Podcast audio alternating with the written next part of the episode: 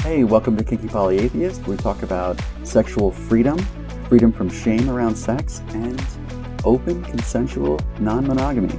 So, welcome to the sexual revolution. So, in this episode, we're going to walk through what a poly relationship actually looks like and how it evolves over time, also, how everyone does it differently. So, if you're monogamous, this could be an actual interesting video for you just to see how poly people operate and how much love is involved and how ethical it all is. As always, if you have questions, I'd love to answer them, so put them in the comments below or hit my anonymous email, ask at kinkypolyatheist.com. Also, like and subscribe because it does help me. Sweet, so let's just get to it. This is the story of Belle and Adam, who don't know each other yet, but are going to meet each other soon. So Belle is dating Dean and Will. She sees Dean about once a week, and she sees Will about twice a month.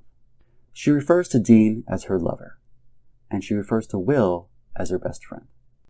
Now, Will is in a relationship with Jill and Frank. They're a triad. They all live together and they've lived together for a few years. In this triad, Will happens to be bisexual, Frank happens to be bisexual, and Jill happens to be in a wonderful situation where she enjoys being with two men and also finds it incredibly attractive when the two men are with each other. Also, Will has a best friend outside the relationship who is Belle, and they get together twice a month. Adam is dating Kate. Kate lives out of town, they see each other about twice a month, but they spend a lot of their time on the phone interacting that way.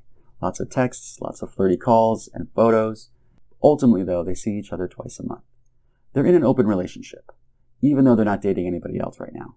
They've had conversations about how neither one of them wants to be exclusive with the other person so far away, because it just doesn't seem fair.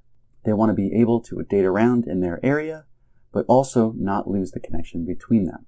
So they've fallen into an open relationship even though previously they've mostly been monogamous. A couple months into Kate's and Adam's relationship, Adam runs into Belle at a mutual friend's birthday party, and they kind of hit it off. There's like a little bit of a spark there, there's a little bit of attraction, but they don't know where to go with it. Before long, though, they're hanging out about twice a week. So they've got an attraction, but they're not actually together yet. Adam really doesn't know if he wants to because he's, he's used to monogamy and Belle can sense that on him and is keeping him at a distance. Still, they have a lot of fun together, so they hang out a lot together, and there's some flirting going on. A couple weeks later, Kate breaks up with Adam because she feels like he's not giving any kind of real commitment, and deep down inside, that's actually what she wanted this whole time. Adam doesn't understand it. He thought they were being open and honest, but unfortunately, that's not what Kate wants to hear. And she breaks up with him. Adam is heartbroken and it takes him two weeks to collect himself. In fact, in those two weeks, he basically cuts off ties with everybody. Once Adam recovers from the heartbreak and starts hanging out with friends again, he runs into Brad and Jen, and him and Jen instantly have a connection. There's an attraction there. Adam doesn't quite know what to do with it. As it turns out, Brad and Jen are actually in an open relationship and they're dating another couple, Laura and Paul. They've been dating for a while now, so they see each other probably twice a month. Laura and Paul are also married and in a committed relationship. However, the four of them love to just get together, have a few drinks, fool around, have fun, have some good laughs, and also have some amazing sex.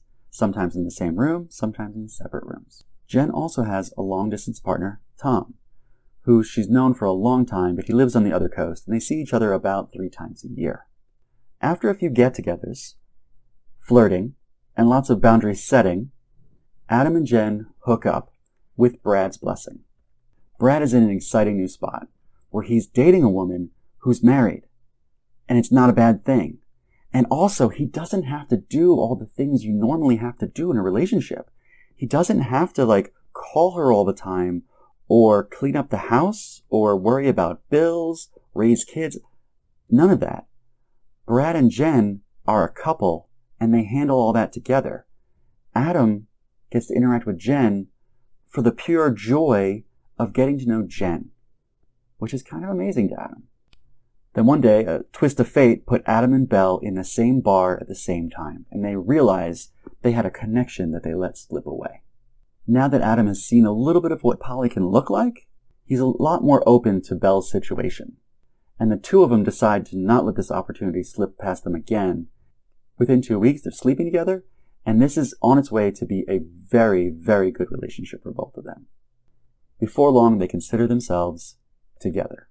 This is what a poly relationship can look like. And everything in this example is consensual, ethical, non-monogamy. Adam and Belle are now together. They're a couple in an open relationship. That means that for them, they put each other first, they put time for each other first, but they also make time to be apart and be with other relationships. So take a look at Belle. Belle is now seeing Dean once a month. Belle's also seeing Will once a month. Belle used to see Dean once a week, and she used to see Will twice a month. So as soon as Adam and Belle decided to be in a relationship together, they spend more time together. So naturally, Belle spends a little less time with Dean, a little less time with Will. But in a good relationship, Dean and Will will not be too upset about this. They'll in fact be excited for Belle, who's found a new flame. So there's a full polycule. So I hope that was helpful. I hope you got a chance to see how poly relationships can actually be pretty strong. Always use safe sex practices, condoms, or the like. Please like and subscribe. The more you subscribe, the more I know I'm doing the right thing. Also, ask me questions. I love answering them, and feel free to send me anonymous questions to ask at kinkypolyatheist.com. See you next time.